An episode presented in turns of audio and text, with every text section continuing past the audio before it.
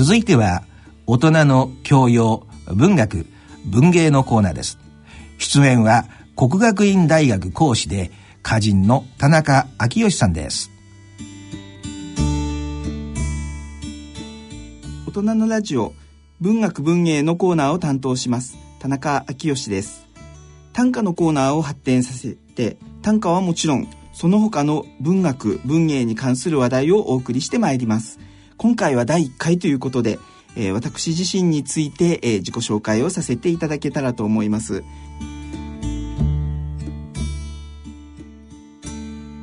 えー、私は1970年昭和45年の、えー、静岡生まれということなんですけれどもこの1970年、えー、文学の世界でいうと三島由紀夫の自殺とか、えー、そういうことが、えー、あった年だというふうに言われております。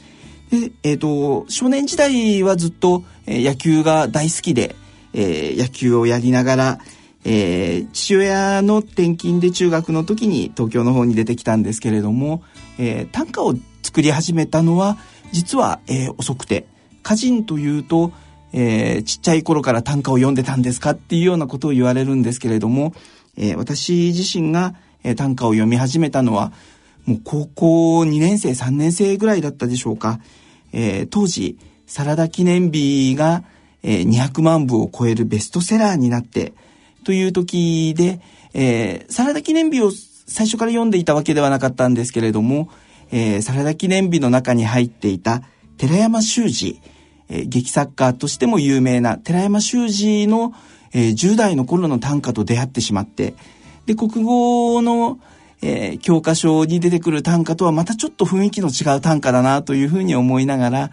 えー、短歌を読み始めていったのが、高校2年生、3年生ぐらいだったでしょうか。で、えー、サラダ記念日もその後読んだり、えー、サラダ記念日以外のいろんな歌集も、えー、読み始めていったんですけれども、えー、田原町さんの先生でもある、えー、佐々木幸綱、えー、その後私の先生にもなっていくんですけれども、えー、佐々木幸綱の心の花というところに、えー、私は高校時代から入って、えー、毎月1回の課会に行きながら、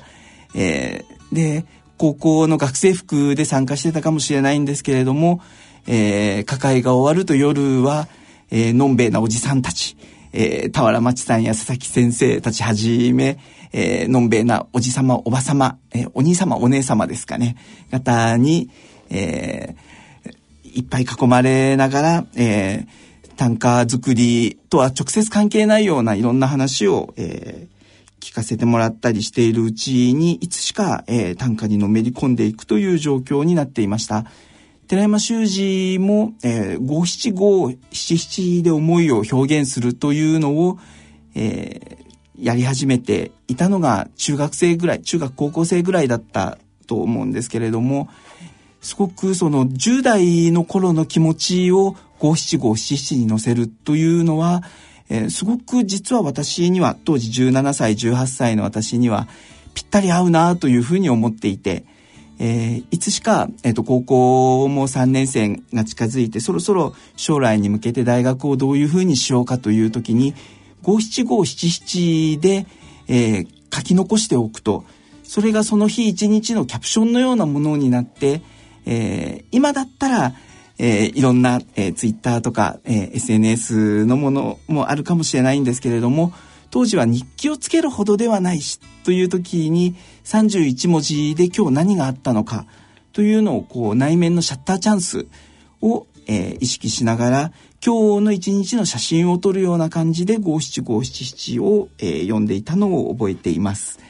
そして、えー、高校3年生の時に、えー、角川短歌賞に挑戦したんですけれども、短歌賞は受賞できず、そして、えー、大学入受験も失敗し、浪人時代、えー、予備校に通いながら予備校の屋上で、えー、短歌を作っていたことを覚えてます。それが、えー、後に、えー、短歌賞の、えー、受賞作品になっていくんですけれども、えー、受賞作はほとんど予備校の屋上や予備校の教室、えー、行き帰りで作っていました。で、えー、大学にも、えー、おかげさまで1年の浪人の後に、えー、入ることができたんですけれども、えー、大学に入って1週間目に短歌賞の、えー、知らせも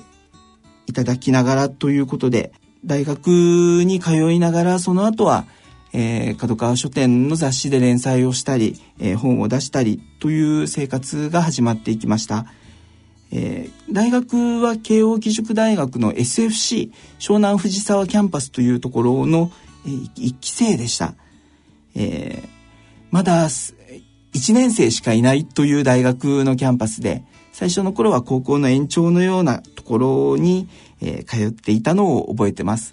で、えー、藤沢の方で大学生活をしながら、えー、編集者と打ち合わせをするときには東京に出たり、で、えー、いろんなミュージシャンと、えー、出会わせてもらったのが、えー、東京の月刊角川という雑誌でした。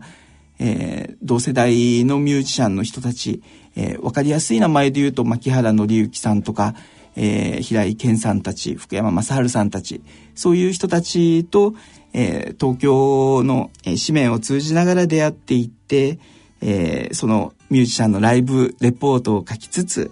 えー、大学に通うというような生活をずっとしていました。で就職は、えー、あまり考えていなかったんですけれども、えー、角川書店や文藝春秋で本を出しながらという生活を、えー、学生時代からしていて、で、えー、表現というのは、えっ、ー、と、短歌賞を受賞した時にはそこが一つの目標でゴールだったんですけれども、えー、ゴールではなく、実はスタートラインに過ぎなかったんだなというのを、えー、20代ぐらいの頃は、えー、特に感じ始めていました。えー、受賞作の、えー、本1冊2冊で終わってしまうという人もたくさん、えー、いるという中で、第3弾、第4弾の本をどんな風に出していったらいいのか、ということを、えー、すごく当時編集者の人たちとも話していたんですけれども、えー、自分が何をやりたいのかというのを、えー、20代の頃いろいろ考えていった時に、えー、旅というのを一つ自分の中で意識していこうというふうに思いました。でそれは、えー、俳句短歌の違いはあるんですけれども、えー、松尾芭蕉が今から三百数十年前に日本中を旅して奥の細道を読んだように、えー、俳句短歌の違いはあるんですけれども、短歌で世界中全部の国を回った歌人というのは1300年の短歌の歴史の中でまだ一人もいないという状況でした。で20代前半からのスタートだったので、えー、1年に4カ国ずつ回っていけば、えー、50年かければ世界の200の国全部単純計算で降り立つことができると、えー、50年がかりのライフワークで世界中全部の国に降り立つ地球版奥の細道というのを読んでみよう。21世紀の松尾芭蕉というのになれたらいいなというのを自分自身で、えー、思い始めました。それまでは、えー、最初の短歌集を出版するときに編集者の人が、えー、石川啄木の再来とか、えー、男版俵町とかいろんなキャッチフレーズはつけてくれたんですけれども、なんとなく自分とは遠いもののように思っていて、自分自身で納得できるキャッチコピー、自分はどういうふうに何を表現していきたいんだろうか。そんな風に思った時に21世紀の松尾芭蕉というのはすごく自分自身でもフィットするものだったなというふうに、えー、実感をしました。で、えー、世界を少しずつ、えー、20代、大学生の頃から回っていきながら、えー、いろんな国で出会った、えー、自然の状況、子供たちの様子を短歌にしているうちに、えー、いくつぐらいですかね、15カ国ぐらいでしょうか、えー、5大陸のうち、えー、3つぐらいの大陸を回り始めた時に、世界中にはあまりにも路上生活の子供たちが多いというのに最初びっくりしました。えー、この星というのはあまりにまで両親の顔を知らない子供たちが世界にはたくさんいるんだというのが、えー、地球版奥の細道の前半戦の、えー、実感でもありました。でその路上生活の子供たちの思いと出会おうと、えー、しながら、えー、子供たちとコミュニケーションをとっていくためには何を書いたらいいのか、えー、日本の短歌のようなものばかり書いていても、えー、彼らとコミュニケーションを取ることはできないので、えー、20代後半ぐらいから絵本というジャンルで絵は描けなかったんですけれども、え、絵本作家のいろんな、え、人たちと一緒に組ませてもらって絵本を作っていって、その子供たちから聞いた話も、えー、本にしたりという動きを20代の頃地球版奥の細道作りとして、えー、始めていきました。でその頃に、えー、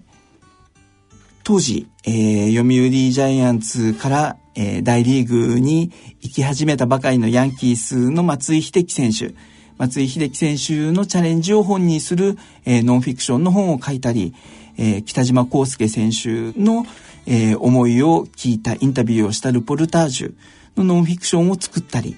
ということで、えー、松井選手や北島康介選手というその世界的に活躍している人たちの、えー、話を聞いたりしながら本にまとめるということもしていきながら、でもそれは単に彼らのインタビューをするというだけではなくて、すべては地球版奥の細道、えー、世界中1300年、えー、たくさんの歌人が、えー、いた中でまだ誰もやっていなかった世界全部の国に降り立って短歌を読むという中で、えー、ニューヨークヤンキースのスタジアムで活躍する松井選手、のことも、えー、短歌にしてみようと思ったのは、これも地球版奥の細道だし、えー、ヨーロッパやアジア、えー、オリンピックで大活躍していた北島康介選手の、えー、練習風景とかを見に行きながらも、それを、えー、短歌にするというのも地球版奥の細道だから、という思いで、えー、私自身の中では、えー、20代も30代も、そして、えー、40代の今でも、えー、世界を旅しながら、あるいは、えー、国内のいろんな場所を旅する中でも、常に地球版奥の細道の今は図書だということを、えー、常々意識しながら、えー、旅をしています。いろんな本を作ったり、絵本を作ったり、えー、ノンフィクションの本を書いたり、あとは、えー、沖縄のビギンというグループの曲の歌詞を書いたり、あとは世界中の民族音楽に日本語の詩をつけるという、えー、世界の民族音楽の日本語訳詞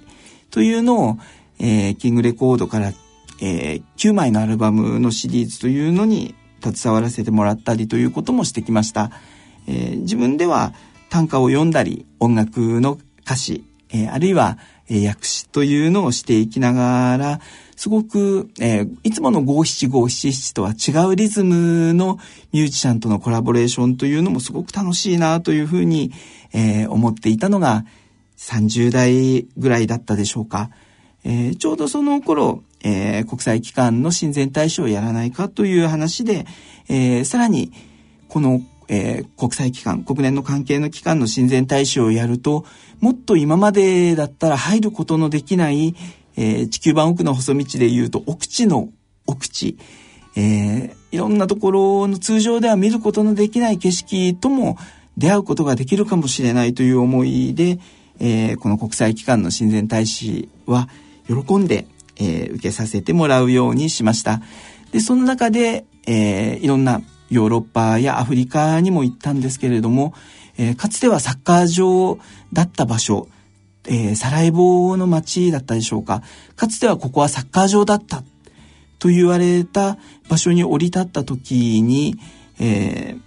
実はでも今ここは残念ながらサッカー場ではなくて、20万人の人たちを収容できたサッカー場が今は全部お墓になってる。というようなことを教えてもらったこともありました。これがいろんな内戦や紛争というのも世界中にたくさんあるんだというのを、えー、地球版奥の細道作りの旅の途中で出会っていきました。路上生活の子供たちが多かったり、えー、地球では毎秒毎秒1秒間に、えー、1秒でサッカー場一面分ずつの緑がなくなってるということを、えー、アフリカの大地で、えー、当時のドイツの環境大臣の方から教えてもらったこともありました。毎秒サッカー場1面分の緑がなくなってる。当時のサッカー日本代表監督が岡田武さんだったので、岡田武さんとか、えー、中田秀俊選手とか、サッカー界の人たちにも、地球では今1秒間サッカー場一面分の緑がなくなってるんだって、という話をしながら、えー、サッカー界の人たちにも伝えていったり、というようなことをしていきました。えー、地球版奥の細道づくりをしながら、えー、世界を旅しながら、その時その時教わったいろんな国際情勢、状況というので、えー、自分自身の書くものというのも変わってきたのかなというふうに、えー、思ってます。えー、世界で旅しながら読んだ短歌の中にこんな短歌があります。寺教会、モスクの形は変われども、捧げる炎の色は変わらず。寺教会、モスクの形は変われども、捧げる炎の色は変わらず。世界中の紛争の中の9割が、えー、宗教絡みの戦争だということを、えー、ある時に国際機関の親善大使をしている途中で、えー、ニューヨークの国連本部で教わりました。そういう中で、えー、できるだけその後は、えー、その国、その民族の大事にしているモスクに行ったり、えー、お寺に行ったり、教会に行ったり、いろんなところを欠かさずに行くようにしたんですけれども、えいろんな宗派によって建物の形は変わっていても、捧げる炎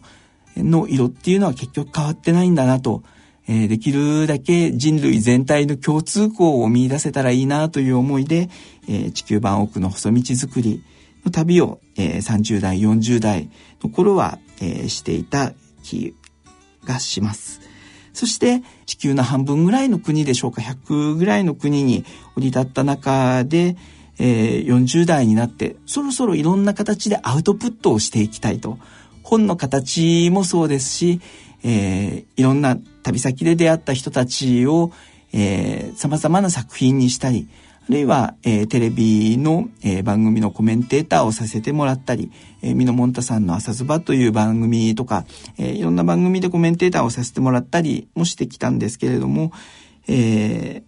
ー、できるだけ世界で見たもの、えー、というのは、えー、その体験を多くの人たちとシェアしていくためには、えー、本を作っていく作業もそうだし、えー、様々な方々と語り合うような場面も大切なんだろうなというふうに思って、えー、新しい、えー、チャレンジというのをしているのが、えー、今の40代でもあります。でその中で短歌1300年と同じように世界中で1000年生きている言葉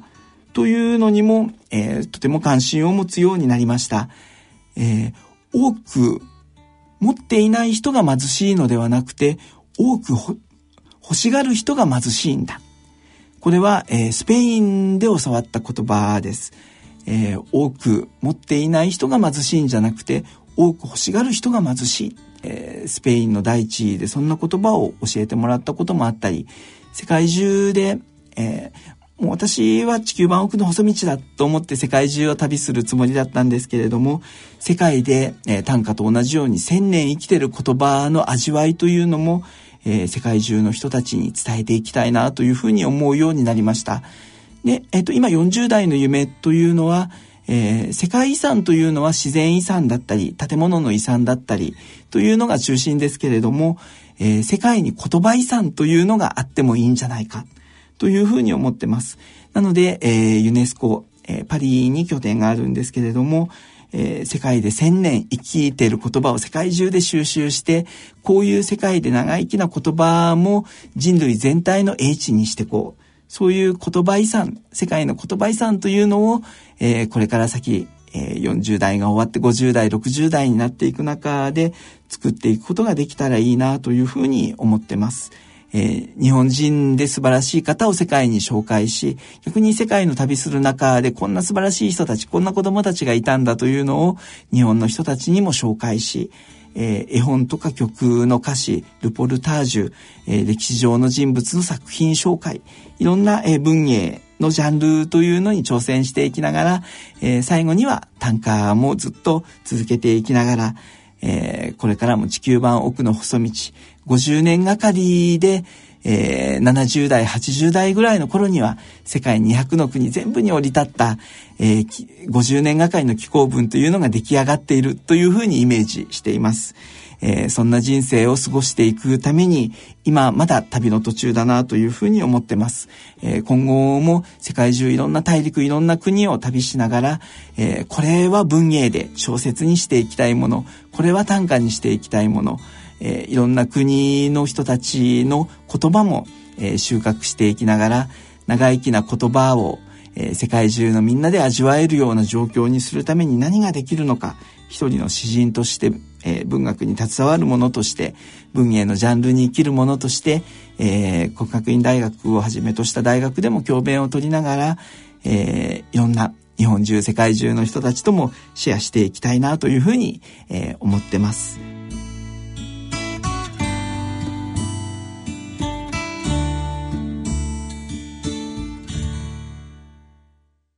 以上、大人の教養、文学、文芸のコーナーでした。